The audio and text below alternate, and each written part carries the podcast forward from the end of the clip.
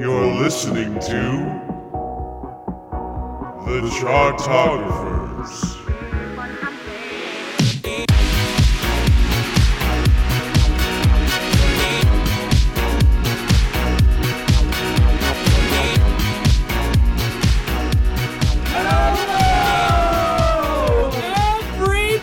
everybody, and welcome to the season three premiere of the Chartographers. We're baby! It's a whole thing. Uh, I can't believe it. Uh, for everyone who's been listening during the time that we were on break, thank you so much. Uh, we were like scraping like 10,000 plays and everything else like that. It's crazy. And for those of you who are listening to the first time, let me just tell you something. What we are. We're a music loving podcast for music loving people where we take every single album by a particular artist and we rank it from worst to best and forget the rest. In other words, we throw back the little ones, pan fry the big ones. It's what we do. and so, just a little sneak preview of our season here. It's going to be full of a lot of deathy death because a lot of people that we know and love have passed away, and we're going to be not mourning them but celebrating their legacies, and that's what we do. And we're starting out, oh baby, we're starting out with the group. yes. I'm really laughing at the phrase "deathy death." yeah, yeah. is that the subtitle of our season? Season Yeah. three of the Chartographers. Deathy death. Yes, so much deathy death. Uh, but most importantly, though, the group we're starting out with is an idiosyncratic choice. I will gladly admit that. Their sound can best be described as kind of a jazz Rubik's Cube. Uh, it's a group.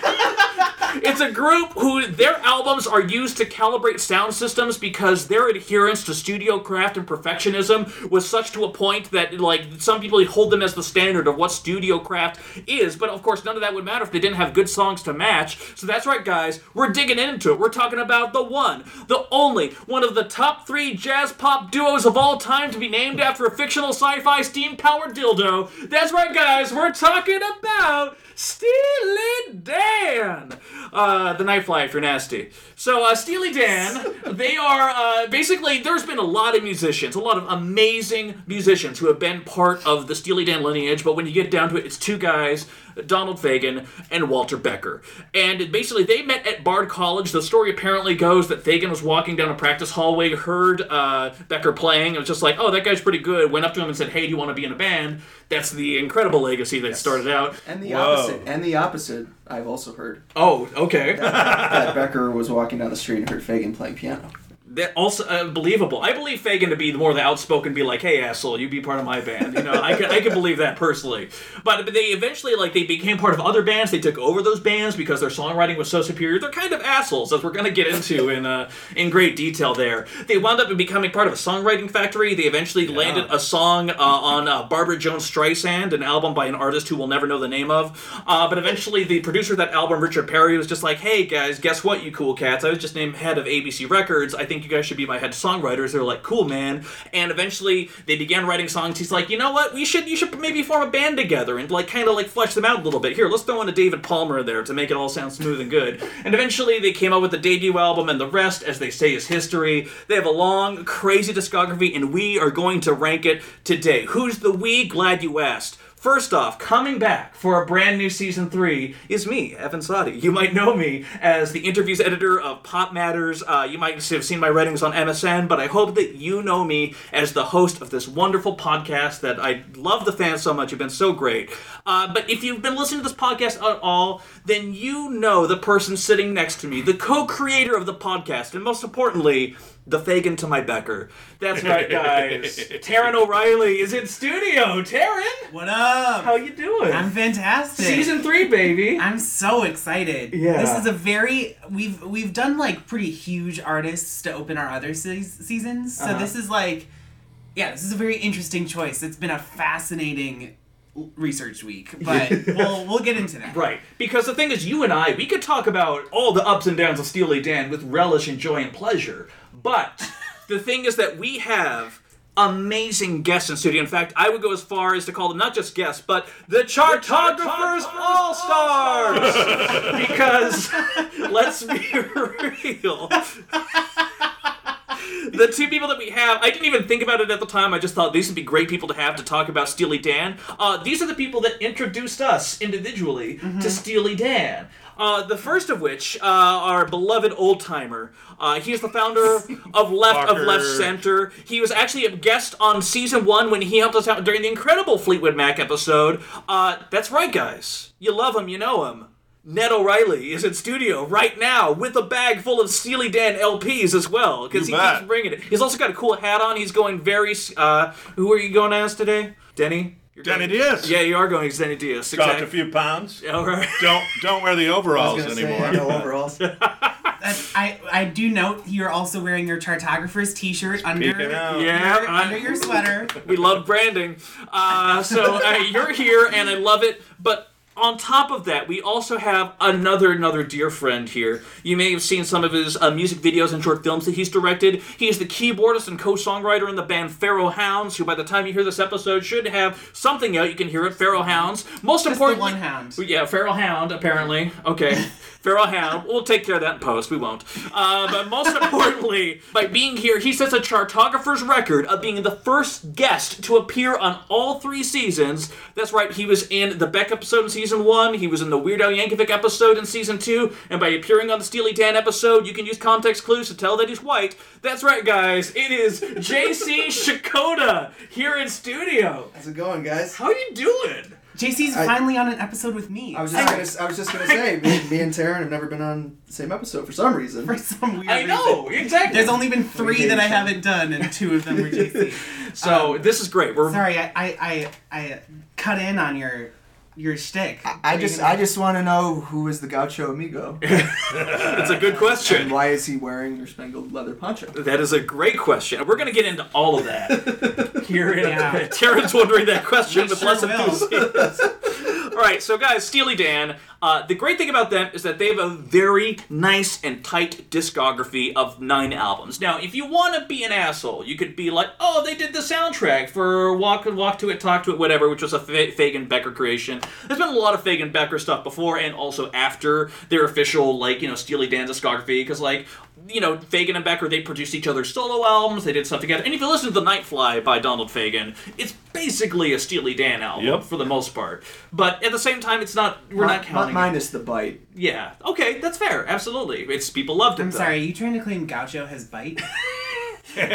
Well, Well, all right, well, all right, we'll get, we'll get there. All right, cool. So in that case, we do have nine albums to talk about, and I think we can pretty much all agree these are the ones that are there's nothing out of play. First off, there is the pop-heavy debut of "Can't Buy a Thrill" in 1972. There's a slightly more elaborate expansion of that sound with "Countdown to Ecstasy" in 1973. There's the real heavy introduction of the jazz overtones in "Pretzel Logic" in 1974, also their first major, major, major hit with Rikki. Don't lose that number. There's of course the further experiment of that of uh, Katy Lied in 1975. There is the bracing The Royal Scam from 1976. There is the giant jazz Grammy nominated hit that was Aja in 1977. There was, some would argue, the Patient Zero of Yacht Rock, that is Gaucho in 1980. they took, uh, we'll get into why they had a long, long break, but they finally came back together with the Album of the Year winning Grammy album Two Against Nature in 2000, and their final album as Steely Dan, Everything Must Go in 2003.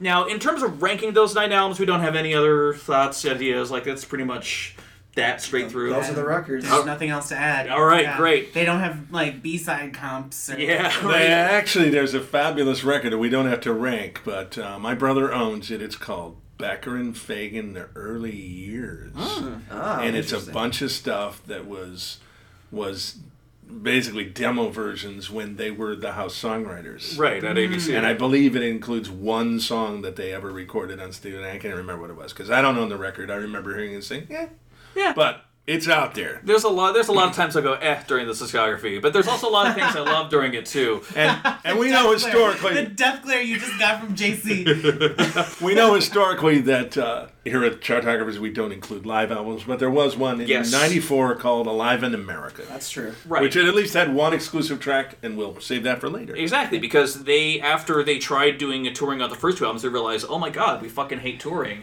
and became basically studio hermits for a Yep. while. Do you know So- why they wanted to go back on tour? Money, Besi- Well, yes. cocaine, what? Yeah, I don't know about cocaine. It's because they wanted to hear what Babylon Sisters sounded like live. Sure. I All bet. right. Okay, well, there we go. Fun factoids dropping from the sky. Guys, uh, let's get into it. We have nine albums to rank, nine spots. As always, we're going to debate it. Okay, A good argument can change an opinion there because, like, we all have our thoughts and feelings, but we're also understanding of everyone else's things. It still could be outvoting. You never know what's going to happen. Uh, nine albums, nine slots. Uh, old man, you have been Stop here. Calling I- me. He's OG Steely Dan. Oh, man. gee. I'm gonna start singing Neil Young if All you right. keep calling me that. Old man, look at my life. I'm a lot like you. Welcome to season seven of the I was just gonna say, Chartographers. Yeah. all eight billion albums. Uh, so Ned, uh, you are. Even, we have a lot of respect for the knowledge that you bring here, but you're also weirdly enough the newest person here because JC's been on two episodes. Sure. So you get the special task. We're just talking about it. We're not locking anything to place. But dear Ned, what would you nominate as the worst Steely Dan album? Well, first of all, I can't be no savage. I can't be no highwayman.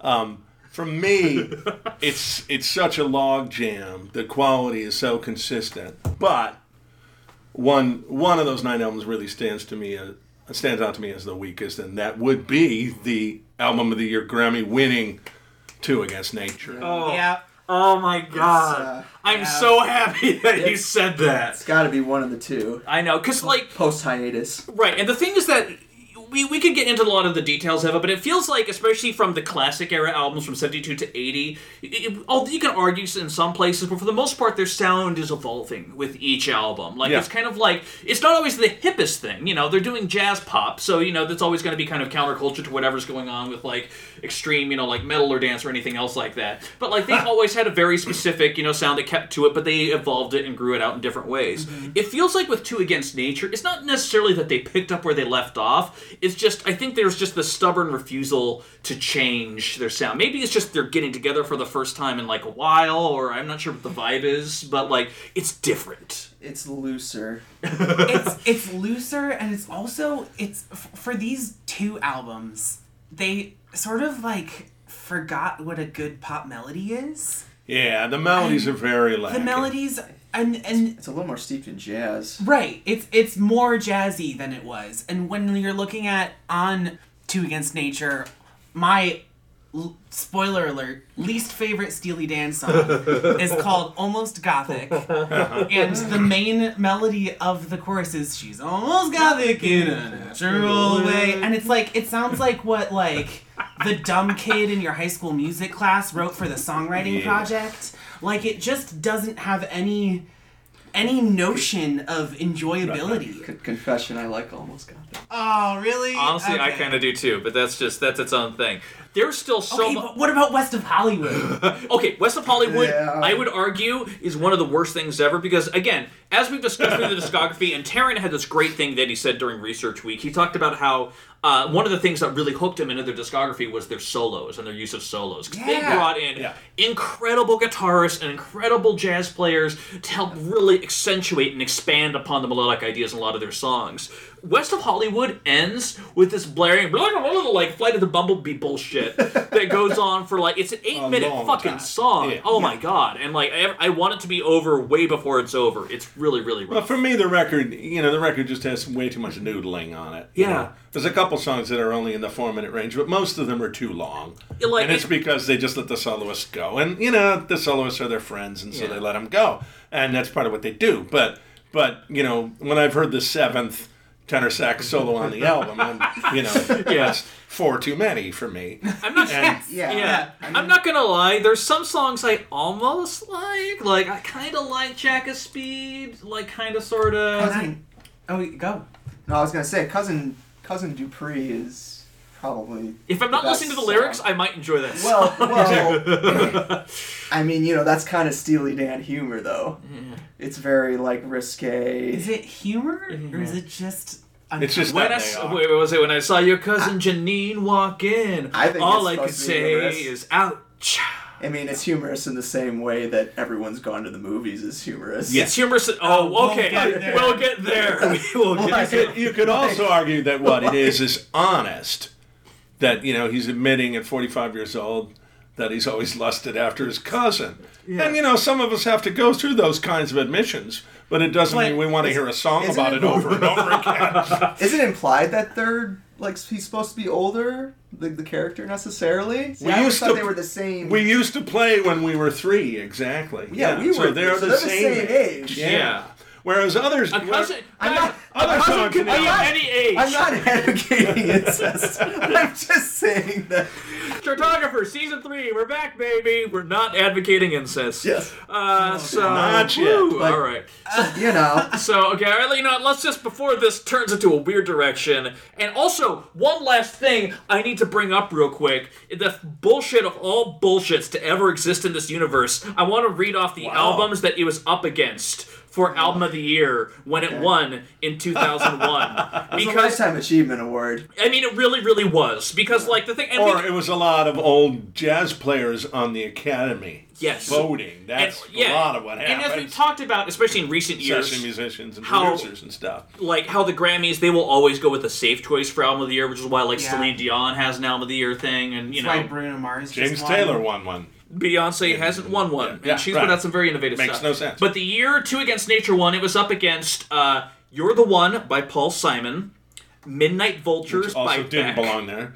I'm sorry, back, yeah. Yep, the Marshall Mathers LP by Eminem, Doesn't belong. and "Kid A" by Radiohead. Yeah, they had every opportunity to do something interesting and didn't. Yep, that is Which it. is, yeah, They're just they the. Grammys motto, I believe. That got robbed. Yeah, so uh, I um, I will say in defense of this album, I know you don't like it, Evan, but I I have a soft spot for Janie Runaway. I think Interesting. it's it's like it's inoffensive. I don't like need to listen to it again because I've listened to it like five times this week. But For me, it's the title track, Two Against Nature, because I think it's the only song on the record where they did something different. yeah. It isn't. It isn't. Uh, you know, a showcase for the tenor sax section. All right. It has some different percussion ideas on it. but- JC. I, I like What a Shame About Me. Okay. Like lyrically. What a shame. It's going at number nine. Well, what- okay, do you, you think it's it's I don't know. We don't want to really waste our time too much talking about these two albums, but you think it's uh, worse than Everything Must Go? I do. I actually I do do, too. And here's the part of the reason. I feel like with Everything Must Go, I feel like they f- kind of settled into a bit more of a groove on this one. Now, bear in mind, there's a lot of shit I fucking hate on this goddamn album. Like, no mistake. Yep. But at the same, but at the same time, I really feel like while Two Against Nature is kind of the sprawling, like they just throw kind of melodies all over the place. Everything Must Go is a little bit more contained. It's tighter and, Yes. and Yes. it has it has more rock to it. uh huh. Just uh, That's just why I just a hint it more. better. And- but I mean, I prefer chilling at the Manatee Bar. I don't know about you guys, but Yeah. Um, no, okay. So the thing is, it's it's a tight race, and I don't really care either way where Yeah. we place these. Yeah. But I will say the only song on either of these records that I actually like thoroughly enjoy is Godwhacker. yeah, I'm loving Go backers on the case. Um, Yeah, all of that background shit, and um, I would enjoy Pixeleen if it was not a Steely Dan song. Flash of spectacular thigh. I, Example. I weird Weird Al. I mean, that's exactly how That's he sounds how like. he sounds. When late era Dan- Donald Fagen does not sound like a human. That's true. That's He very, sounds very like true. Kermit. I, I will say Green Book, lyrically, Lyrically, lyrically is like the Musically less. only one on these albums that I think can kind of be compared to the earlier records. yeah. Just like how kind of obscure it is. I- okay, and actually, Um, although musically, it's not really my favorite or anything, but Well, at least on slang of ages. slang of ages, I was going to say slang of nature. You know these. What? things Who gives a shit? Right? Yeah. Slang of- Walter Becker takes the lead, which he Yeah. did all of. Oh, except But it's not. career. It's not a good thing. are you from the? it's, it's a point. Are you from the Netherlands or did you mean Netherworld? he's kind of like a, Okay. he's kind of got like a Boz Scaggs thing going on. Yep. like a Well, terrible. they, they toured together. Yeah. Yeah. But honestly, like the one thing is that like there are like Taran and I, we have almost polar. Op- we hate this album, admittedly, but we have polar opposites of which songs we don't like. Sure. I kind of like the Last Mall, begrudgingly I so. fucking hate the last mall. I hate it. I like the last one. I hate it so Like, much. hate it? Why do you Oh, hate it? so stupid. Are flares on your face? Lyrically, it just like doesn't need to happen. It's the last Kiss the call to do your. Sh- goodbye. oh well, that too. Yeah. I mean, th- Yeah. there's. Uh, I'll just say, uh, Yeah, just really off the top. There's a lot of real misogynist shit across everything. Yeah, like things But- I miss the most. Ugh. The talk. Speaking of things I hate, what's it's Yeah. ironic. that song. I mean, that song is just like him bragging about the rich shit that he had, and then Yeah. they blew it all on coke, and so they don't have it anymore. Yeah. Like, I don't think they're being serious about that, though. I think that it's supposed to be ironic. I mean, they have a line in there about, you know, I miss the house on the Gulf Coast. I miss the house in fucking wherever. Yeah. They're they're, ma- they're is making that a mockery. ironic, or is Well, I think they're those- making are a those mon- they're actually making a- houses they had that they're- they wish they still had? Well, I'm also gonna. I think they're making a mockery of it. Yeah. I need to throw out there that these are, you know, 50 and 60 year old men singing these songs. So it doesn't shock me at all that you don't care about that or even are incensed by it. It makes perfect sense because, you know, m- me commenting on the passing of shopping malls in America as a sad thing, mm-hmm.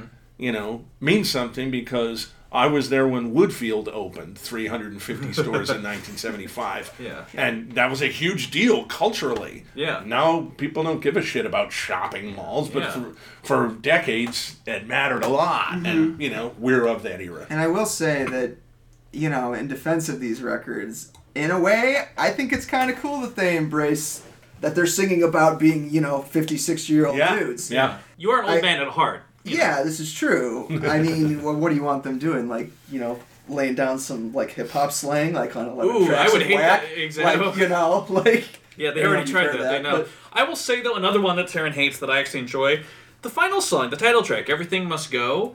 It's a I- weirdly almost fitting like swan song for them as a Sure. band. Like it's just you know they you know they're gonna liquidate the assets in you know mountains of you know liquor or whatever. Once again, making a mockery of like you know sort of those big corporate scandals like Enron or something like around that time period. Mm-hmm. Yeah. You, your thoughts on that sort of changed my mind. Yeah, I, like, it's I, almost I, I still, I accidental. don't, still don't like like it. Right. Yeah. Yeah, but like I listened to it, you know, like we're closing up for business. Everything. I must say that I. I didn't even buy that record when it came out because Two Against Nature underwhelmed me uh-huh. so much. And so I just got it from the library two weeks ago, 15 years after mm-hmm. the fact, and it's the first time I've ever heard it. and And, you know, I'll, I'll rip it to my hard drive. All That's right. about it. great. cool. Pick a couple of songs. So can we all agree then that everything must go must go at number eight? I'm all right with that. Yeah, fuck it, why not? All right. Yeah. okay. Well, you know, JC with his controversial opinions, what have you. I think we're going to get a little something there. So number nine, Two Against Nature. Number eight, Everything Must Go. That leaves us with uh, the original lineup of albums. I think we come, Yeah. most people probably know what that is. So JC, you are the person who introduced me to Steely Dan. You are an expert of some realms or regards. Sure.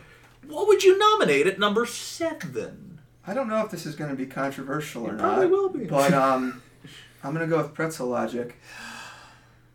Okay, I'm going to tell you why. Okay, yeah, please, please. Well, for, yeah, please set us up in the context and then walk us through why you think it goes there. Okay, here's the thing about pretzel logic. I I really like pretzel logic. I mm-hmm. think all these records are fucking great. They're all Yeah. classic records. Yeah. Rikki Yeah. Don't Lose That Number, classic hit song. Any Major Dude Will Tell You is one of my absolute favorite Steely Dan songs. Mm-hmm. It's incredible. But if you really go through the rest of the tracks, there is something that's kind of slight about it. There's a there's a lot of like genre hopping, which is cool, but there is sort of this tossed off, you know, a lot of short songs, a lot of mm-hmm. just and a lot of these songs I know for a fact dated from their Jay and the Americans days. That Yeah. was their first gig. They worked Yeah. for Kenny Vance, I think, If right? you've ever heard of Jay and the Americans, uh, Yeah. they're, they're pretty much awful. But, anyway, but yes, but these guys were connected with them. You're yeah, right. They played yeah. with them. Fagen and Becker were, you know, they were kind of like Brill Building esque songwriters at that point, and Yeah. a lot of these songs date from that era. And they're not bad songs. Like, you know, I like. I think Charlie Freak is really interesting. I fucking actually love Through with Buzz.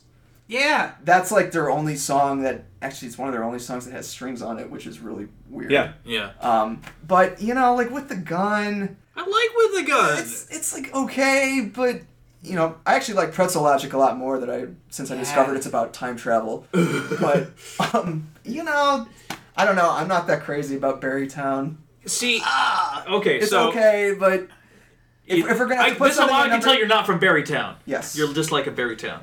Uh, if I'm if I have to put something at number seven, I'm putting Pretzel Logic there. Can, I just want to push back a little bit because I think that had we recorded this without research week, if I just went in like just fresh from what I know, I probably Yeah. would have been like, "You're right, I agree with you." Number seven, But during research week, of all the albums, Pretzel Logic kind of unfolded for me a little bit, and I was surprised. There were some production choices on there that were very surprising. Uh, during Charlie Freak, there's kind of this weird like, like this weird like string synth sound in the background on there. During Monkey in Your Soul, there's this like fuzz guitar in the middle, this burn, burn, and I'm just like, there was a lot more musical diversity going on on this album than even I initially thought. Like, I could even handle Night by Night, which is not something I necessarily would have said going into Research Week. I love Night by Night. Yeah. Yeah. It's so epic.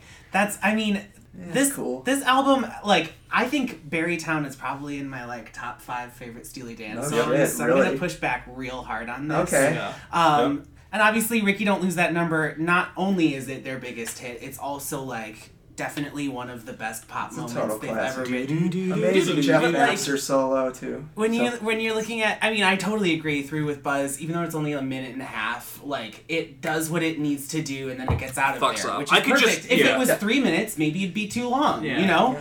But like, and then you look at again Pretzel Logic, like one of my favorite jams they've done. Like I just I I also was very surprised at just how much I connected with this album this Mm-hmm. week. in in a way, I think I almost think I would have liked it a little better if it was like a double record. Because it's kind of like them stretching out a little bit into Okay. different genres. It, It could have been like a white album. Kind Yeah, of. I yeah, was yeah. I was kinda about to say it, it almost it's kind of too earlier in their career for that, but it feels like a white album Yeah. moment because yes, the genres are Gosh, all over it the has 11 songs on it, which is more than they had on any, any other, album, which Yeah. is fair. But I also I love Parker's band. Mm-hmm. It's, Yeah. it's, you know it doesn't do anything brilliant or bridge new, but it just Yeah. like it it Here- does what it well, does. here's the so thing that really struck me during research two weeks. Slash your whole life. well, no, I'm talking about during the last couple of weeks as I've been listening again. Is I always kind of knew this, but um, for me, as the band evolved, they got more and more cinematic. I always mm-hmm, mm-hmm. one of the the things that always appealed to me is that they're storytellers. You don't get love songs from Steely Dan, and when you do, you just kind of go, yeah, okay. Um, Fair.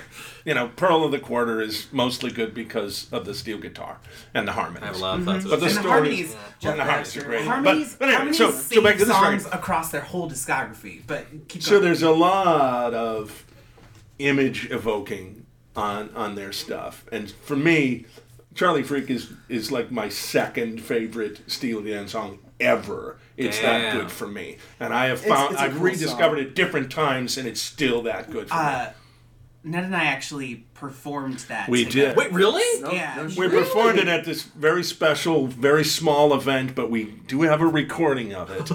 and uh, our friend Britton played the piano, had no and idea. Taran did the harmonies and the tambourine, and my brother Bo, who's a music aficionado but has never quite embraced Steely Dan, asked us, "Whose song is that?" And I said, "That's Becker and Fagen, Bo." And I really felt like I, I had something on my older brother that he just didn't know. And this is, you know, 30 years after. Right, right. recorded That's awesome. But yeah, that song is very, very dear to me. And yet, the album, I understand Pretzel Logic at this ranking because things are that close to me. I don't have it here. I have it slightly higher, but but I understand that ranking. Yeah, quick factoid about Charlie Freak. That was actually one of the songs they used to, when in their early days, they used to literally go from door to door peddling their songs in Tin Pan Alley in New York. That's what they did, and that was the song they actually played. Really? For, That was for, great. For like you know A and So it's R kinda like, hey, and they if you like- rejected them. Yeah. So- If you like this one, then Wait you until know. you see what else. Because if you don't Yeah. like this, Right. never mind, Yeah, right? it's like like this weird German folk song kind of. Yeah, it's very it's, like very fun. It's a, it's a gypsy song. is yeah, what it is. exactly. Mm-hmm. Okay, so and so you nominated for number seven. Yeah. Taran, what would you have nominated in that slot? This is really hard because it's between two things. I mean, I'd be happy to break your tie for you. Go ahead. so this album that I'm about to say both has my number one favorite Steely Dan song on it, and I also think that the back half is pretty like you can just kind of forget about it, and that is the Royal Scam. Ooh, Kid Kid Charlemagne is my number one Me too. favorite Steely Dan Number one. song, start to finish. It is absolutely fucking brilliant. All of the different movements it goes through. talk and about it totally, yeah. It totally breaks song conventions left and right. The harmony vocals on the chorus are fucking impeccable. The Kanye And, And West then- connection. and the lead guitar. And but then if and you go through that again that first half through the Fez, Caves of Altamira is That's an amazing brilliant. song. Don't Take Me Alive is obviously one of their most iconic songs and you are just a bookkeeper's son too. Yeah. and You don't want to shoot no one. Yeah. and the Fez is like dynamite. stupid fun. Yeah. The and you know it, it just has is it has it has two lines and they just keep repeating them and that's okay. 'cause and then it- they just it solo the fuck over the rest of But it. then yeah. the second half is like again these are like good Wait, songs. you, you don't like, love Haitian divorce? I think that Haitian divorce was a really weak rhyming scheme. I feel like they wrote the first couplet and then they figured needed to think of something that rhymed with that and they came up with Haitian divorce. And I just like the these songs again I enjoy them, but they it's not on the same level consistently as basically the rest of the albums from their peak era. What about So- green earrings? Do you do you like green earrings? Green earrings? eh. Oh They my should God. call it, huh? Well, for me, uh, that has always been my sentimental favorite, and among the two people I mentioned earlier that I always used to listen to Steely Dan with, that was our favorite record collectively. So I've always assumed for 35 years that it's their best record. In listening recently, I understand the flaws of it. My view of it is slightly different from yours, although Kid Charlemagne agree totally. But um, I had an epiphany about 10 years ago with the Royal Scam, the title song. It is That's- a dirge, and it's and if you're not ready for a dirge, you don't want to listen to it at all. But if you are ready for a dirge, and all I can say is that there are times in one's life Uh-huh. one is ready for a dirge. it is a phenomenal dirge, and it tells a great, great story. And what I always liked about it Political, too. previously was all the guitar licking in between the lines. That's you know, but they do that several times on that album. Um, they do it on um, "Sign in Stranger" and they do it on, on "Gold Earrings." It's kind of what they adapted it. But but but that song to me, that sealed it when when I really embraced that song about 10, 15 years ago. Yeah, because But, Royal, so I would rank this album higher. Go ahead. Royal Jason. Scam, Scam the song. I mean, it's it's basically I think it might actually be about Haitian immigrants coming to America, and and the Royal Scam is America. Sure. That's like that song is like one of the only political I think songs that Steely Dan ever really recorded. Um, which isn't like to say that's like what reason you should like it. It's just something that Yeah, it's a thing. It's Yeah. a thing to know. yeah, it's a thing to note. Um, you know, there's a lot of. First of all, this is like the last record they made that you can say is still in like a rock and roll kind of vein. Yeah. Mm-hmm. There's a there's a yes, I would agree you with know, that. and there's also a nastiness to this album, like Yeah. just sort of like A a, little bit of, again, the bite we were talking the about. bites, earlier. Yeah. yes, which I always attribute to Walter Becker. I think it's both of them, but Becker to me is the guy who, you know, really has that sardonic, That grit, hmm. yeah, that minor Yeah. key sensibility. sensibility exactly and i think this record has a lot of a lot of that All right. um, so i love this record this was kind of a dark horse For you. numero uno for me Oh, wow. um, I, I think royal scam is great i mean So it do I. has this like dark funk energy i mean So do I. really like Yeah. this think- Uh, we may have to come back to Royal Scam. Yeah. You've nominated Yeah. here in this spot. to I say, I get think. JC and I have like opposite lists, like Yeah, probably this reverse potentially- yeah. orders. After after Um, we take care of the reunion albums. okay i mean they're all great So do I get to nominate a number seven? I, you know, if you want to, throw it out there, baby. Because my number seven is Gaucho. I almost, Yes! I almost Yes! put Gaucho. Woo! And JC's so sad because that uh, And and here's where here's where I think here's where I think it's a it's a big difference in how you came to Steely Dan. I listened to Gaucho like crazy in the early '80s.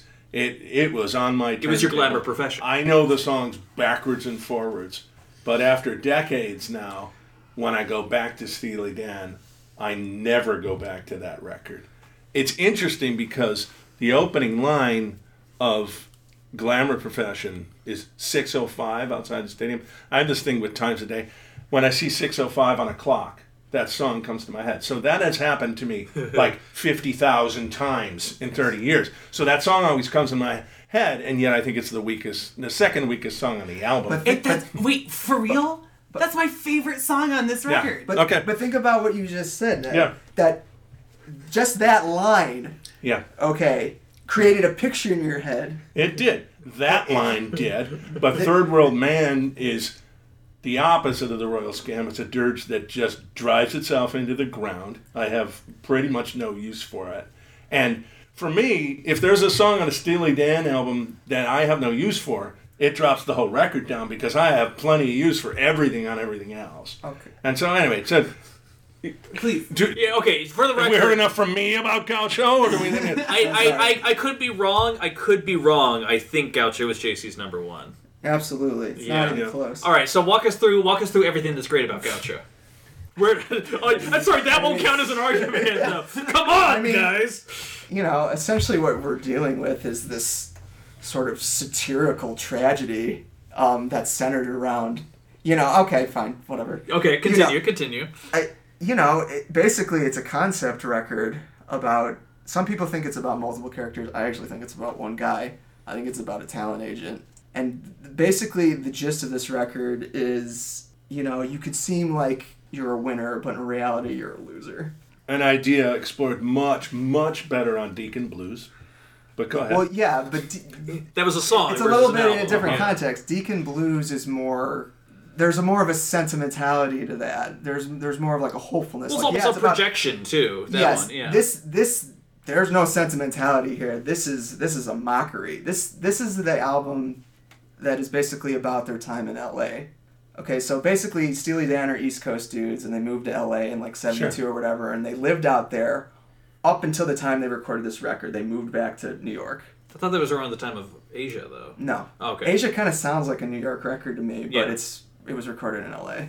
So this this album is all about their time in L.A. and I don't know. I think this thing is fucking profound, honestly, because cause it's you know it's about there's just like so much to it.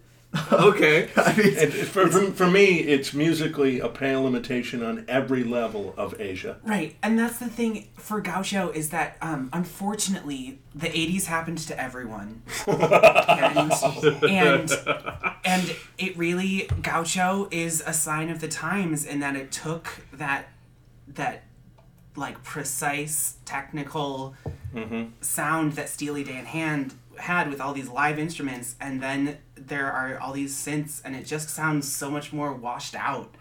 And I and I I I honestly I love the song "Glamour Profession." Yeah, me too. But but You love every song. his on this vocal take is fucking awful. Really? Beautiful s- s- or illegal fun under the sun, boy. Well, he does it And on he purpose, does I that- think. But yeah, I mean, right, but like it's kind of hard to listen to. Also, the chorus of Gaucho, the title track. Who is that Gaucho amigo standing there in your spangled leather poncho? The studs that match your eyes. The eyes. suds that match your eyes. That Or your sort of elevator bodacious cowboy will never be welcome here, here in the Custer Dome. Basically, if we can sum that up, it's who's this homo? He's not welcome here in these parts. Well, yeah. I okay. No, I, Yeah. I hear that, but go ahead. I know what you're saying. I think if you actually listen to it another like 200 times, like I have,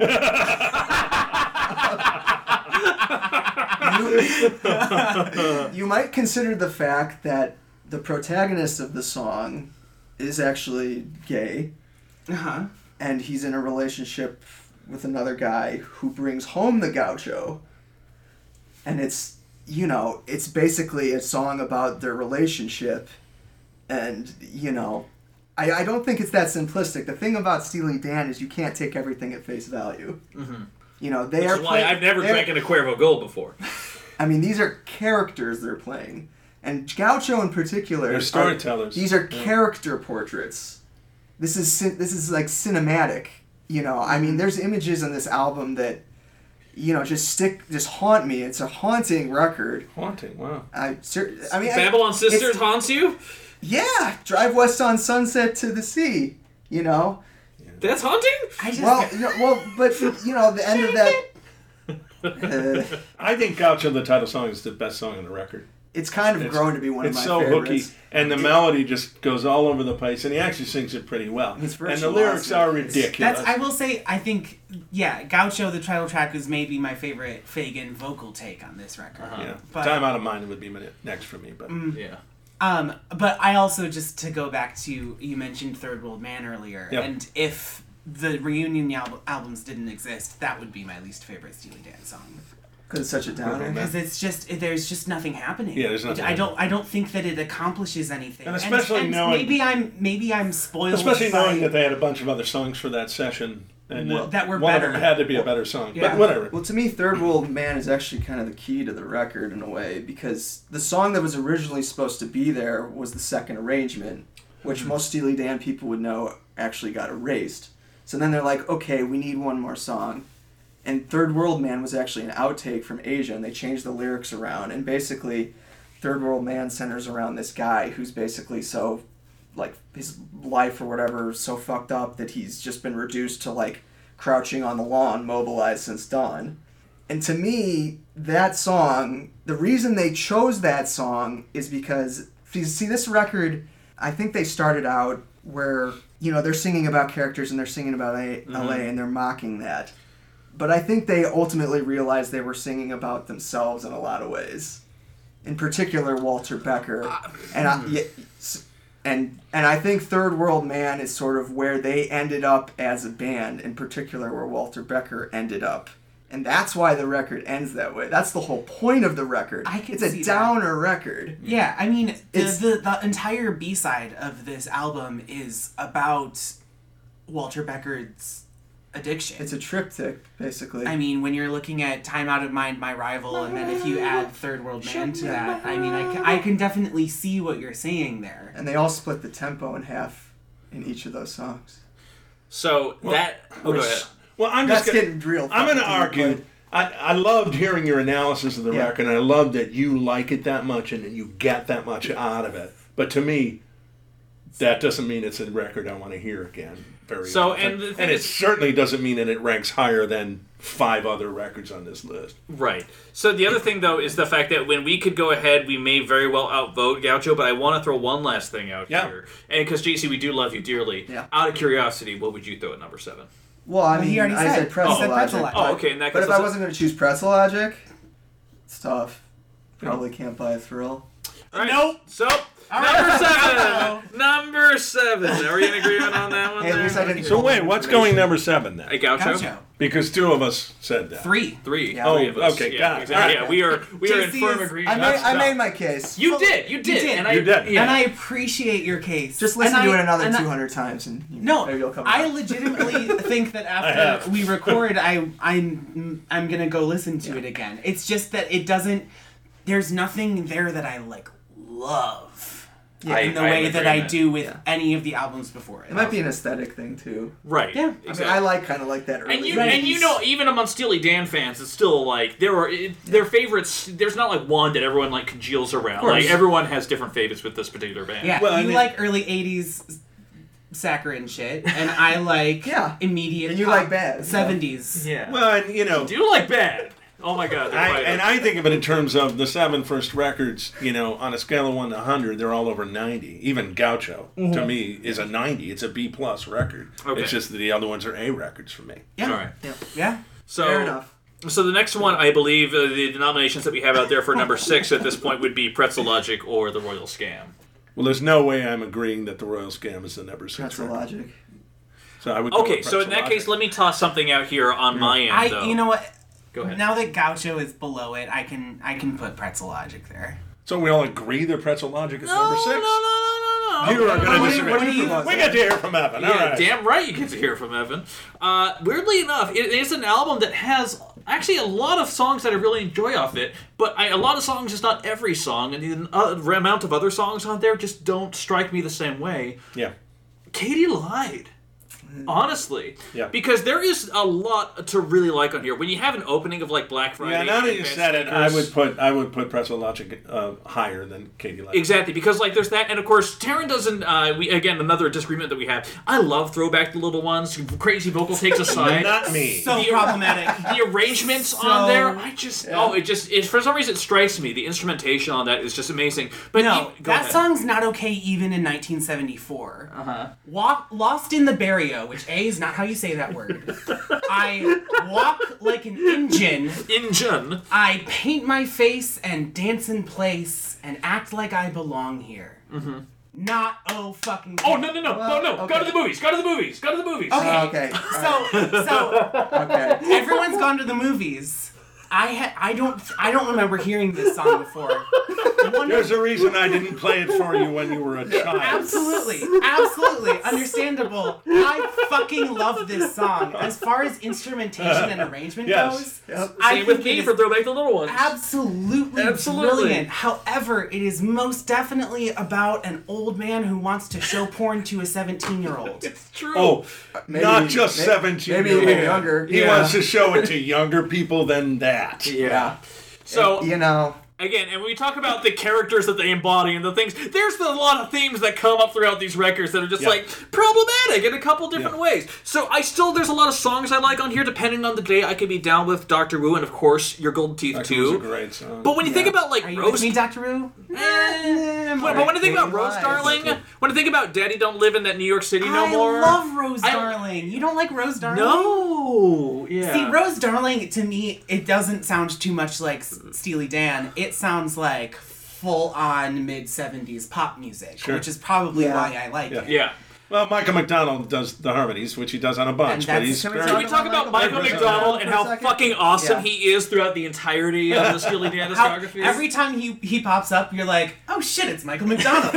And sometimes it's just for one line. and Right. they- Like, they right. use him well. Or like, or yeah, I think it's um, on Kid Charlemagne. Yes. The only vocal thing on the last Well, chorus, he does a little like just he just pops it up there and does an improv, Yep. and then that's that's all they need. That's all they from needed him. him for. this was yeah. actually the first um, recording session I believe Michael McDonald ever was a part of, which is like at all. insane. Yes, Yeah, yeah. I'm pretty sure yeah. So that They ma- found him. Yeah. Yeah. they found him. So while there are songs I like on here, uh, like there's more I like and more risks I think happen on Pretzel Logic than on Katy Lied. And I like, agree. and even though I'm not maybe the biggest fan of the Royal Scam, even though I appreciate a lot of the Royal Scam, there's uh, Katie Lied is too inconsistent for me, despite having some favorite songs off That's it, fair. to consider it like a full blown like album like this. I'm not gonna f- fight and go. I, giant I gotta tell a that. quick Katy Lied story. Okay. My friend Dave, with whom I always pl- listen to Steely Dan, would play uh, Throwback the Little Ones on purpose when my sister Beth Ann came into the room and she would run out of the room screaming at the whole notion of that song. That's all I'll say about it. That's awesome. Here's the great. thing. Yes. I love Katy Lied. Uh-huh. Um, if you guys want to put it here, whatever. Um, but If it might to, to whatever. me, there's Steely Dan pre Katy Lied and Steely Dan post Katy Lied. This is kind of the genesis of where, well, parts of Pretz, like Rikki Don't Lose That Number is really the genesis, but from like an album standpoint, Katy Lied is the record that would sort of define where they ended up in their career. And I guess if you're someone like me who likes No, that's the like Royal Gaucho. Scam. It's not Katy Lied. Are you sh- well, Yeah. musically, Yeah. mus- musically, Katy lied. I mean, it has like that heavy jazz influence. Yeah, so what? Well, compelling arguments across the board. Yeah. Well, I mean, it, you're basically putting out that the heavy jazz influence was more important in some way. And I actually much prefer the band when they had Skunk Baxter in it. Mm-hmm. And, That's- you know yeah. when they were not a studio amalgam. I love the studio amalgam, but I actually love more the band. and a lot of people that. would agree with you there. Yeah. So I go ahead. Well, I was just gonna say, I also uh, something that surprised me this week and how much it grew to me was uh, grew on me was Gold Teeth Two. Um, The intro is Which- fucking amazing. and especially Yeah. because Yeah, Gold Teeth, the original, is just copying Lady Madonna. And so, like, I like the idea that they took that idea of the song and turned it into their own musical piece. Mm-hmm. Um, See very- how they roll. Like it's like it's almost the exact Sure, same thing. like It's almost the exact same thing. It's just a slight difference. No, it's I not. I never noticed that before. Yeah, Yeah. Dad, it literally is. Okay. Instead of see how they run, they go see how they roll. Yeah. Well, Yeah. maybe they did And that on purpose. They Yes, dropped all yes, the. That's what we're saying. Yes. Oh my god. But that's yeah, that's exactly what I'm saying. All right. I get it. Okay. So, I, I okay, see what you're but- saying about it. Yes. I, I, honestly, now that we've talked about it, I think I would agree that Katy Lied is below Royal Scam. Okay. So can we, at the li- most part, agree Katy Lie would go at number six? I know JC, JC with his crazy opinions. that we That's not love. crazy. It's good, it's, it's good to have contrasting. Yeah. You know. Okay. So in that case, Katy lied. Great number, album cover, Number though. six. Yes, I fucking love that one no. right there. Yeah. Katy lied. Number six. A six. lot better than Royal Scam. See, right now, like I like the I Royal. Scam Yeah. cover. I like it, but Even Katy though- Lied is a great Uh, album Becker cover and Fagen concept. have said that uh, the Katy Lied cover is one of the ugliest album covers that's ever been Really? made. Yeah. I love the fact that Katy Lied is the title of the album, but that wording actually doesn't appear in the song Doctor Wu. It's Katy Lies. yeah. And can so you know your eyes. when when you're listening to the language like I always do, and one of, it's one of the reasons I love these guys. That matters to me, you know, stuff, little stuff like Did that. Katy lie? Katy did. Yeah, Uh, right. So uh, Right. The yeah. so, uh, that, yeah, and there's a reason they didn't use that for the album title. Right. I wonder why. So in that case, we are down for the record uh, to recap because we're 50 minutes into the podcast at this point. Number nine, Two Against Nature. Number eight, Everything Must Go. Number seven, Gaucho. Number six, Katy Lie. That means up left we have Can't Buy a Thrill, Countdown to Ecstasy, Pretzel Logic, The Royal Scam, and Aja. So. That being said, we've kind of had some nominations out here. Now that we're at I this think point, we'd probably get through five and four pretty quick. Exactly. So I mean, but because at this point we're debating between Pretzel Logic and the Royal Scam, with the, of JC throwing out randomly "Can't Buy a Thrill" for some inexplicable reason. So So I think it's explicable. it I is get explicable. All right, all right. So uh, in that case, Ned, if you had your druthers, what would you throw at number five? Next, where are we? Number five. Number five. Yes. I, knew, I had it a moment ago. it's, it was, you, you mentioned, what was the one we already talked about that we haven't ranked yet? Pretzel Well, the- Logic. Pretzel Logic, I think, is next. JC I agree. for Pretzel Logic.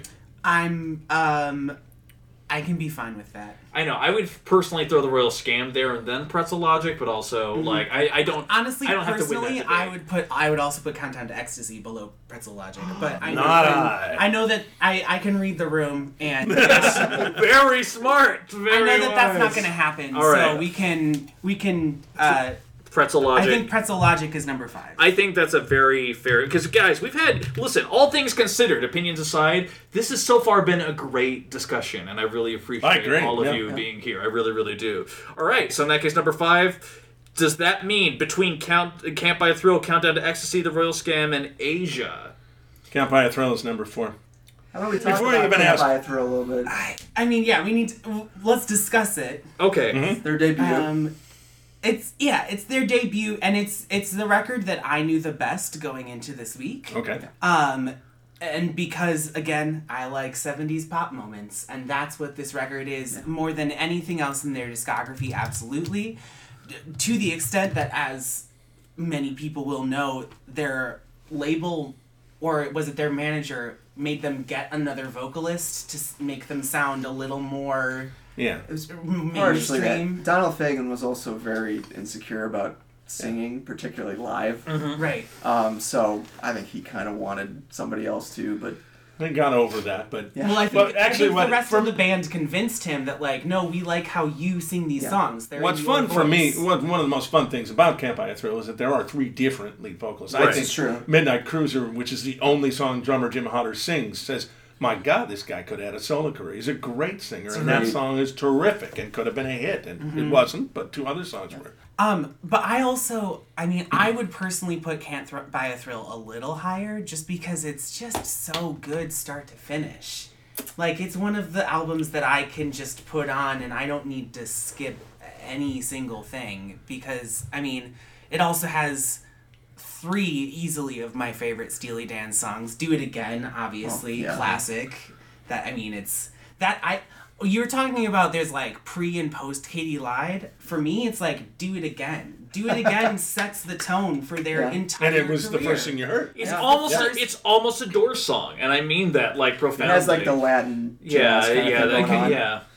Um, Yeah. but then you also have, I mean, obviously, "Reelin' in the Years." Yeah, a- classic. One of the best. Reeling in guitar the Years solos is one of all the two or three best pop singles of the entire decade of the 70s. And you're talking to someone who knows them all, Mm-hmm. backwards and forwards from the time. And there's no question in my mind it's one of the two or three top pop singles And of that that time. that song itself was my introduction to Yeah. Steely Dan. You're Um, and And, then I also think "Only a Fool Would Say That" is one of my favorite songs. It's not it's not like a big blowaway central number, but it just it's clean and quiet, and it has beautiful harmonies, and it has this nice like almost That's a cool tropical vibe to it. Yeah. Well, one of the things that struck me in, in trying to break these ties near the top was how many times they talk about guns on this record. really? Okay. Yep. It's in at least three lyrics. And, and A, either they were really So into guns. Yeah. Um, I mean, with a gun, obviously, about guns. Yeah. But but they mentioned guns several times on this record. And they mentioned guns throughout their career. I'm an I'm an avid, avid anti-gun person. right. Okay. I get it in a lyric. I I'm get not- it in a story. Yeah. You know everything you did. Not, I'm, I'm not going going to to demerit the album because they lover mentioned some Yeah. guns. But- Yeah. Steely Dan songs deal with seedy characters. Yeah. Right. I mean, I Yeah, mean, they, they write about criminals. Walter they write about drug dealers. fucking addict. Yeah. They probably owned They- a lot of and they lived Yeah. in L.A. during the '70s. I'm Yes. sure they knew a lot of people Yep. who were. But anyway, characters. I mean, the so they wrote. you know that's a little thing, but it was bugging me recently. It, it bugs me as much as the misogyny, which definitely bugs me. Yeah, exactly. Yeah, which there's again a lot of there. I'm just more amazed that are, are we like? I'm just kind of like, are is this even real? Is this even a discussion that we're fucking having? Because like, can't buy a thrill is so goddamn good, like almost straight through. It's- it sounds like honestly a greatest hits album, not necessarily even for a band. It almost sounds like an era defining type thing. Because the thing about this week, like for whatever dumb fucking reason, I've had this album for a long time. It wasn't until I saw the movie American Hustle when uh, the, and their brilliant use of dirty work on there, and I'm like, wait, that's Steely Dan. I'm like. Fucking hell, that's Steely Dan, and it's just like that song is just like amazing. It's like almost like typifies, like it's almost like Yeah. you know, it, like kind of an amalgam of every trope that you know of, like 70s pop rock, but it's just so well executed there. And even this week, diving into it there, like, I'm and not even the biggest fan of Fire in the Hole, but like, melodically, there yeah. are so many, so many things, like kind of almost Beach Boy harmonies they get on uh, Turn That Heartbeat Over Again.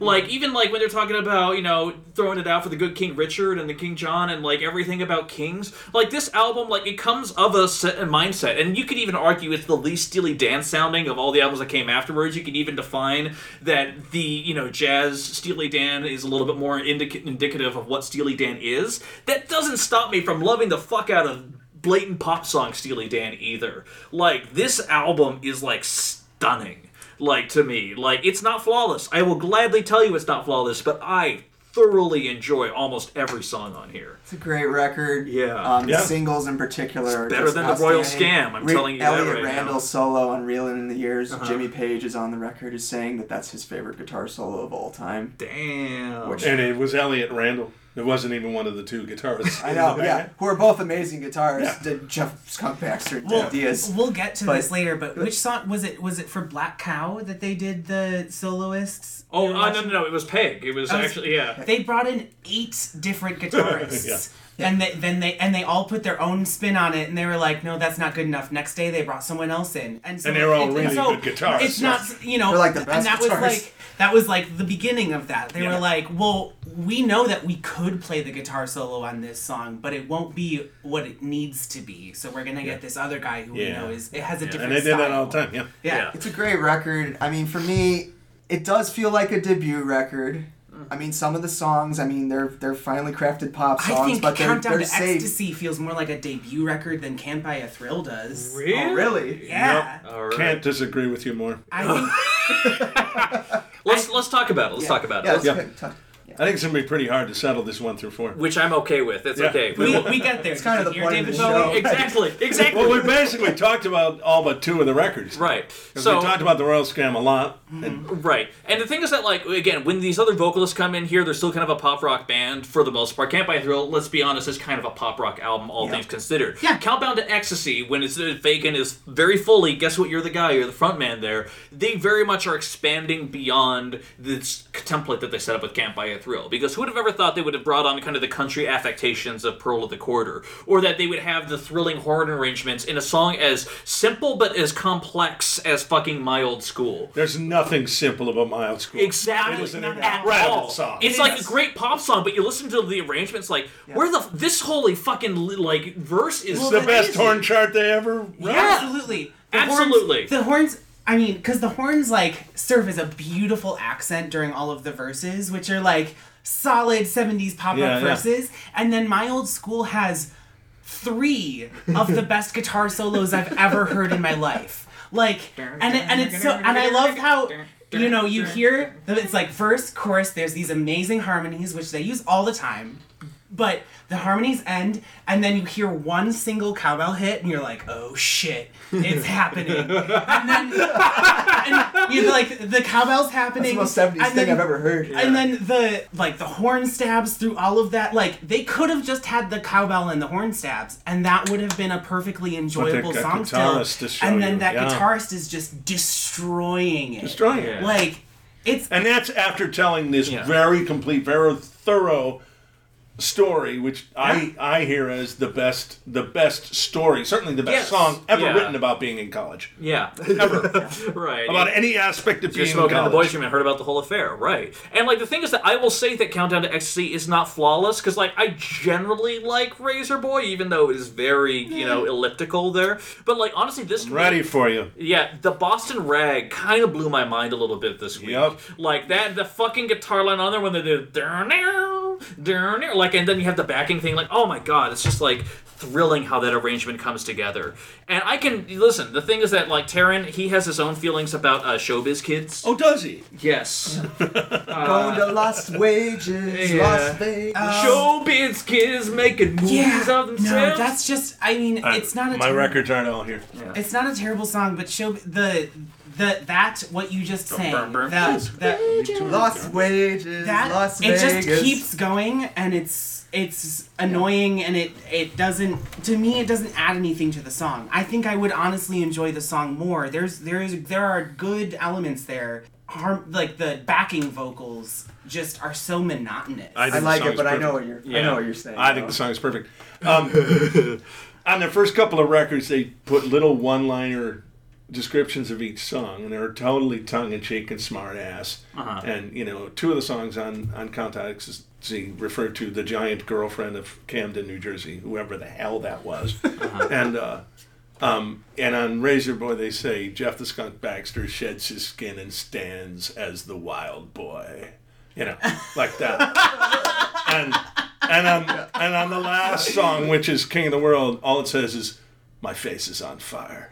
I mean, it's just Right. just fucking great shit. oh while we're mentioning king of the world Yeah. your face is on fire because of the fucking insanely fast guitar riffs Yeah. that are happening that Denny- entire Denny time Dias. and Yeah. that's like I I honestly I'm not totally sure what the vocal melody of that song is because I'm not paying attention to it. I am paying attention to the insane technical guitar work that's happening in the background. yeah. This record, more than any of their other records, well, I mean, they only really had two records to show it, but this record proved what a great band Yeah. that original Yeah. band Okay. was. Yeah. Yeah. Yeah. Yeah.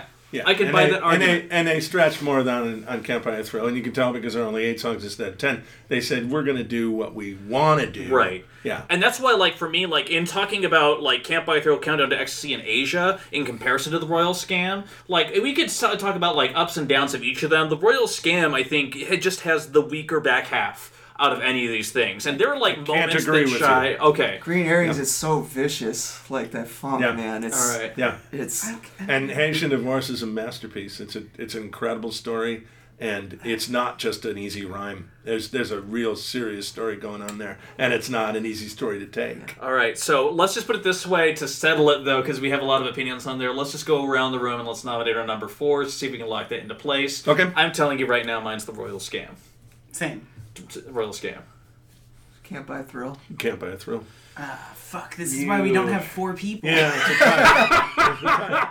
Okay. Yeah. Um. Listen, I, and here's the thing. Like, I mean, I'm pretty like staunch about this, but like, ultimately, if go ahead. I okay. I are we are in agreement that well no Are we in agreement on the top two? I, I guess. well we could, no we guess, aren't because Can't Right. Buy a Thrill is in my top two. Yeah, so okay. I guess we could ask what's the best song on either album, and that could be the. Well, we're not tiebreaker. talking about songs. Yeah. We're Uh, talking about true, but albums. uh, That's a weird way to do it, but I, I hear Yeah, you. exactly. Well, you know, the Royal Scam is my number one, so Oh, is, is it? Are you my, really? My numero. it's and your number, number two. two? Holy shit, so you you got. know. All right, well, I don't get- see how I- we, well, fine. Fuck you. Countdown to ecstasy. Wait, wait, wait, wait, wait, wait, wait, wait, wait, wait, wait, wait. I would put Countdown to Ecstasy below Royal Scam. But wait, wait, wait, wait, wait, wait, wait. what? Aja. In Let's talk all about this Aja, then. discussion. We're not Yeah. talking about But Aja. that's because I mean, It's kind well, well, it's kind of the elephant in the room. It's not Yeah. my number one. It's it's okay. so that's I think Can't Buy a Thrill could be my number one. But then I listened to Aja this week. You know, and, and I, I went into this week knowing that there was a lot of hype around Aja. That Yeah. it was their best selling record and that Yeah. you know, it's the only one that they did like a song by sound breakdown on how they recorded it. Like it but it really is that good. It's- like as I listened really to it great. over and over again, I was like. "Oh shit! No, there really is not a single. There's not a single weak track on here. There's not even a single weak moment for me. Like there, it just it doesn't have my favorite Steely Dan songs on it, but as it goes through, I mean, it has just this the sheer ambition of it.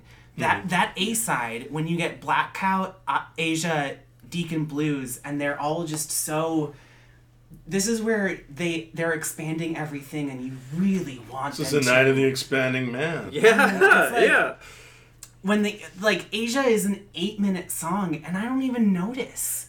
It's, it's, I'm like I look at it and I'm like oh shit I'm seven minutes into this and I I just uh, like lost. It lost definitely track isn't a rock time. song either. Yeah. It's not Well, like this a- is the moment where they like because all the albums previous to this was like almost like jazz rock, or I mean, you could argue fusion. I don't really get it. I don't think that. so. You keep saying that. I- I don't think so. I don't hear hardly any jazz in the first four Steely You don't hear records. any fucking jazz on Rikki. Don't lose that number. I hear I don't hear That's that is a soft rock song. I don't hear it's a jazz. really really I good hear- song. I hear- Katy Lied.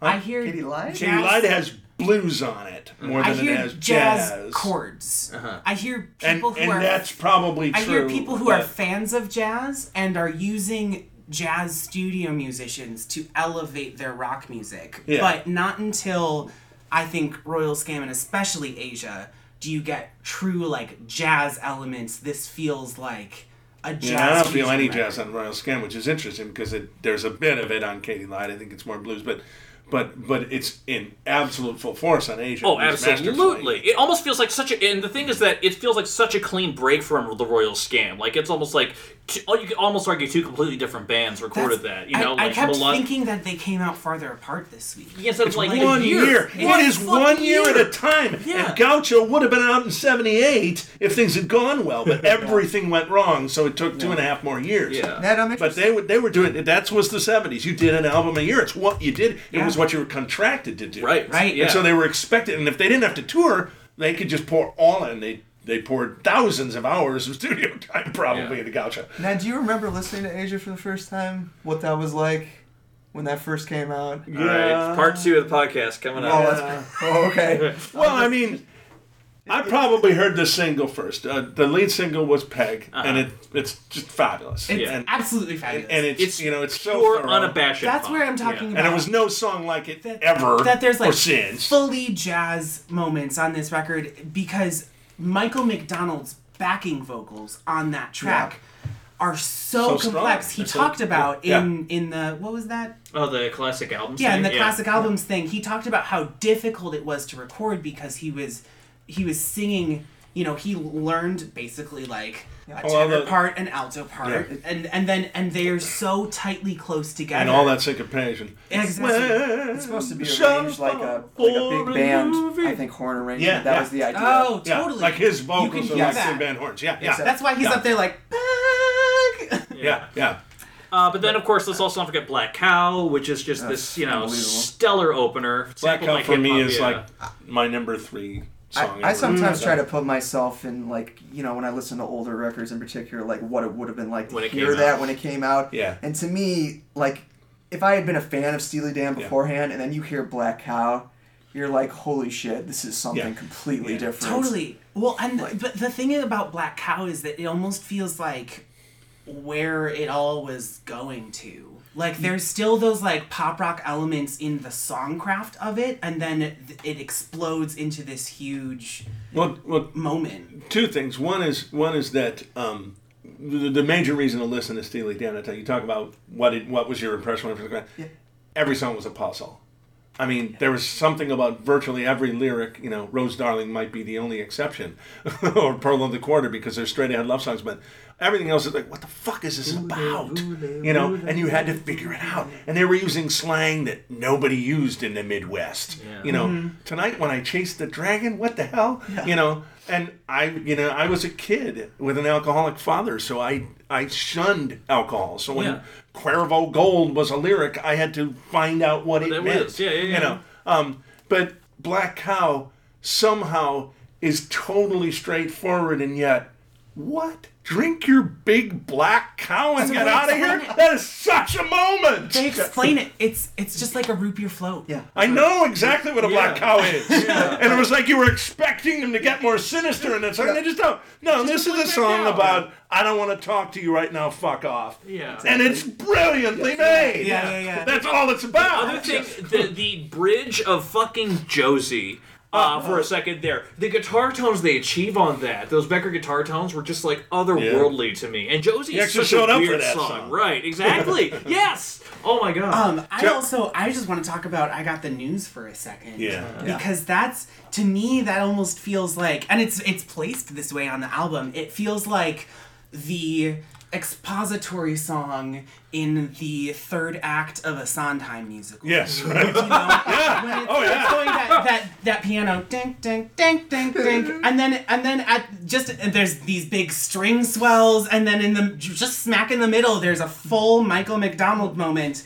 It's Yeah. 20 Broadway seconds Duchess, long, yeah. and then he's out, and he doesn't sing anything else on the song, and it's just like. It's it like it feels like years are passing as this song is happening. That's when when you talked about earlier about how they get more cinematic, as their- Cinematic. Yeah. Mm-hmm. as their career goes Yeah. on, like this album is full cinema from start to finish. Mm-hmm. And yet it's still really hard for me to say it's my favorite. Yeah, why- what's keep, what? Yeah. What's keeping it away from that for you? I I I know. Oh, J- JC knows. He was keeping it for me. Well, there's a couple of things. I mean, we've talked a lot about the Royal Scam. I know that that's that's a personal thing. It's mm-hmm. what I was going through when that record mattered to me, and you know the sheer brilliance of the brilliant songs on it. I think the mm-hmm. Fez is kind of a waste of time, and it's actually a weak spot. And everything you did, while I love the chorus, the rest of it bothers me. And so, Yeah. so it, when forced to choose between the four records was done, um, I'd be fine with it landing at number four. Although I know sentimentally in my heart it's my favorite, it's the one I've listened to the most. There's no mm-hmm. question of that. Okay. I think what keeps Aja off the top for me is I really do prefer just a little bit the rock band sound to the jazz sound. I completely get the masterfulness and the lyrics on Aja are just great. But I know, and I've been listening for decades, what do I keep putting back on? And it's Countdown to Ecstasy, and it's Can't Buy a Thrill, and it's The Royal Scam. Yeah. And it's, you know, and Aja is, is up there, but it's not, it's just not the top. Uh, for instance, during research time, I you you messaged me Yes, that day it happened. I literally like an hour before that on my way to work had Razor Boy on and broke into tears. And that lasted through the Boston Rag. I listened to that record again a few days later and didn't quite get there. But then today on the way here, I cried on Showbiz Kids. so there is some deep, deep emotion, shit, emotional shit there for me, and I can't ignore that. And it got me on a day like today, putting Countdown to Ecstasy as, as the number one record. Whoa. Oh, really? Yeah, Okay. yeah. Uh, Yeah. a couple thoughts on Aja. Uh huh. Um, obviously, fucking unbelievable record to me. Deacon Blues is their masterpiece. Okay. Um, I know some other people that, feel that, way. That, that yeah. song just everything that band was about and everything that band represented can be summed up in Deacon There it Blues. is. Yeah. But it's not my favorite. And I sort of was thinking about this. I'm like, why is this not my favorite? It's obviously a masterpiece. What is it? It's humor. There's Yeah. not a lot of humor Yeah. on Aja. Not a black cow. I don't think necessarily that song's humorous. Uh-huh. But think it's the closest kissed to on- It's it. the closest Yeah. to Yeah. it. A lot. I mean, Right. that to me, that's a big part, big appeal of Steely Dan is their humor, and I don't. And Aja is a pretty straightforward affair, and I think that's the reason why it's not my number one. Other than the fact that I think you know, Home at Last. And for me, I know I, I love all these songs, but I got the news and even Aja, you know, they're not as good as The the, story other is not as songs. enthralling. Yeah. maybe, so Musically, Aja is just you know incredible. It's well, wild. of course, but The legend, of course, is that Steve Gadd played that drum part in one take, which is amazing when you hear about. You know, Right. They brought in eight guitarists for the other song, and they liked it, and they said, "Oh yeah, Yeah, that's good. Thank yeah, you. you did it." Thank you. That's Go right. home. I don't really want to shit talk it though. So it's you know, Right, sure. It's a, it's Right. it's a great record, Yeah. Yeah, but mm-hmm, you know, not my number one. Yeah. It's tough. This is so hard. I know. And, and listen, the only way that we're going to ra- get to a ranking is if we all compromise. We Well, all I, give up you know, I, I one already said. I'm willing to concede on Royal Scam, and that was our, our log jam at number four. We had two and two. Okay. If I give You in, know, here's the thing, and I truly do mean this. If you give up Royal Scam at number four, I honestly, and I don't mean this as like a compromise thing, like Yeah. I could see putting Can't Buy a Thrill at three. I could see that. Yeah. I think that's. You want to do that? fair. And then Which means that Well, so our who- top two are Aja and Countdown to Ecstasy. I mean, th- which honestly Except is Taran is yeah. not well, behind that. then but- it's uh, no. I I mean I am fine with that. But if those are our top two, then Aja is unquestionably number one for me. out of, between that and Countdown to Ecstasy. Because Where I you s- I wanted Countdown to Ecstasy lower. a while ago. Yeah. So like JC, what do you think? Remember, this is an arbitrary ranking that we're doing This is an arbitrary- podcast. wait, Yes. you have we have all made our personal opinions very clear. Yeah. So yeah. This isn't life or death. Because I'm willing to just make the rest of the list and be done. Move on to the second half. I feel like I was in the same position on the Beck podcast, and I made the uh, Yeah. I made the safe choice. Sure. And I hate to say it, but I think I'm gonna have to make the safe choice again. You can't deny the power of Aja Asia. or Yeah. Aha. yeah. Or Or Aja. Aja, or as Darren pointed out, Yeah, yeah. there's a drag queen named Aja, and it was really hard this week to like retrain my brain to see those three letters. and There was a commercial actually on television at the time. They were actually advertising for you to go out and buy this record, which they don't do anymore. Yes, I remember this. Yes. But it basically was a take on the woman who's on the cover with the white and red stripe on her Yeah. robe.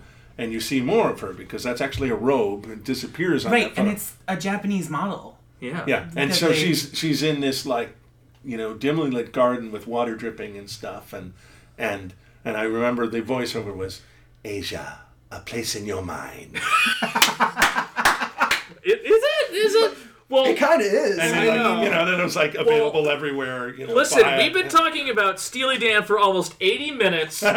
we found a way to come to a conclusion, and that is on our ranking number nine, Two Against Nature. Oh, God, it feels so far long ago. My, my goodness. number eight, Everything Must Go. Number seven, uh, not JC's ranking, but Gaucho. number six, Katy Lied. Number five, Pretzel Logic. Number four, The Royal Scam. Number three, Can't Buy a Thrill. Number two, Countdown to Ecstasy. And number one, Aja. And let me just say, it is weird. I don't know. That's a You said fascin- Aja. I know, I did. but like, that's a fascinating ranking. But guys, as you can clearly tell, with everyone that we have in the room, we have a lot more to say. That is why we have a happy hour minisode, and we're going to get to it right after this. In the meantime, though, Ned and JC, thank you so much. Thank you. For bet. being here. This was a hell of a This discussion. is so great. I know. And, and the other thing, thank you, the listeners, for continuing what you do. Do us a favor, jump on the iTunes, uh, toss us a rating because when people genuinely rank things on the iTunes, that actually increases visibility so more people hear it. The so, iTunes. like, the Is iTunes. this like the Facebook? the Facebook. I'm an old man. I mean, listen, I be, be between being here with all this. So they're not calling the number one record the Aja. Yeah, the Aja. That's its own thing. But do us, uh, follow us on SoundCloud and all the other places. Thank you so much for listening. And in the meantime, keep on listening. You know that we'll be having one good. the heat of the moment, I thought that I could myself.